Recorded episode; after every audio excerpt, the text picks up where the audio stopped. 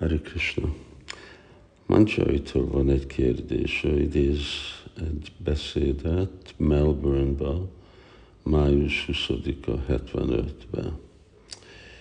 És itt kérdezi ő, hogy Prabhupád mondja, hogy a csiváknak van egy emberi test a lelki világban, vagy hogy minden csivának van. Sila Prabhupád többé-kevésbé beszél a testek, amik zsivák elfogadnak az anyagi világba, de aztán az utolsó beszél arról, hogy elfogadnak, annyiféle másféle testet fogadhatnak el a lelki világba. Szóval Prabhupád mondja, hogy, hogy mind a zsiváknak van lehetőség elfogadni egy lelki testet. És erre majd fel fog jönni, jön, feljön bennem a kérdés.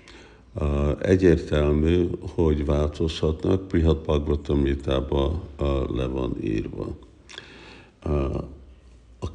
Az, hogy ez történik Goloka Vrindavanban, erről nincs szó. Biztos történhet, de a kérdés az, hogy történik-e a Vajkonta bolygókon Úr Narayannak, akkor valamikor mindegy a, démon, valamikor mindegy az eredeti négy karforma, valamikor, amikor valami állat, az, ami kedvező vagy szórakoztatja az urat de a kapcsolat mindig nagyon hasonló, mindig ugyanaz, és ez szolgálat és nagy tisztelettel keverve van. Na most a lelki világban ugye ott vannak más rasszák, és most, hogyha egy valaki, aki sikerült lenni egy tehén. Sokszor gyerekek arról mondanak, én akarok egy tehén lenni a, a lelki világban, mert akkor Krishna meg fog fejni. Oké, okay, de aztán, amikor már megfej, ha megfej, mert nem fej meg mindegyik tehenet, csak egy párat, akkor ami után megfej, akkor már nem látod következő nap. Szóval mi van, amikor egy tehén szeretne lenni egy gópi? Most a tehénnek nincs meg az a, a rasszája, az a kapcsolata, mint gópi, szóval ezt hogy fogja megkapni? Erre szükséges szádonát csinálni. Legalább, ahogy én értem, az azt jelenti, hogy akkor neki kell jönni az anyagi világba, és itt az anyagi világba fog kelleni szádonát követni, és akkor úgy lehet uh, gópi. Szóval ez mondjuk egy ilyen példa, ahogy Sula Prabhupád mondta, hogy mi, eh, mi eredetileg eh, voltunk a, a lelki világban, szóval lehetnek élőlények, akik ott vannak egy rasszába, és akarnak egy magasabb rasszába menni.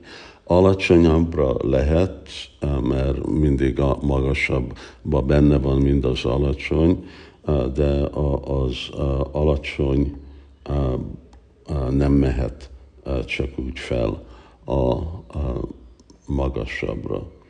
Szóval ez, ez egy nagyon érdekes téma, és itt akkor a beszédben Prabhupád magyarázza, hogy itten más, igen, más testet fogadunk el anyagi világba, de az emberi test, ez az a test, ami ad a legjobb és legnagyobb lehetőséget, legteljesebb lehetőséget uh, telt.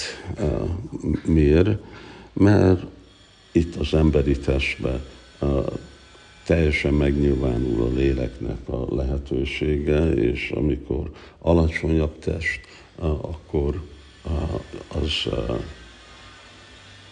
alacsonyabb testbe, akkor ott nagyon korlátozott, hogy hogy tud valaki lelkileg fejlődni.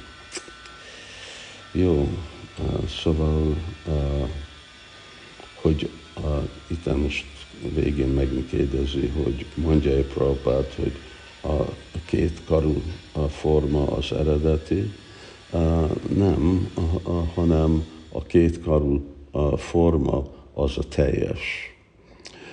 És hogy eredeti vagy nem, de ez, ez az, ahogy van a legjobb kifejezés is, ugye, mind a rasszákban. Hát főleg az van, mint egy gópi, mint egy fiatal gópi. Akkor ott mindegyik rasa benne van abban. Szóval igazából nem is csak az emberi test, hanem a, a, a gópi, a gópi test. Az a teljes kifejezése a léleknek a szeretet Krishna felé. Hari Krishna.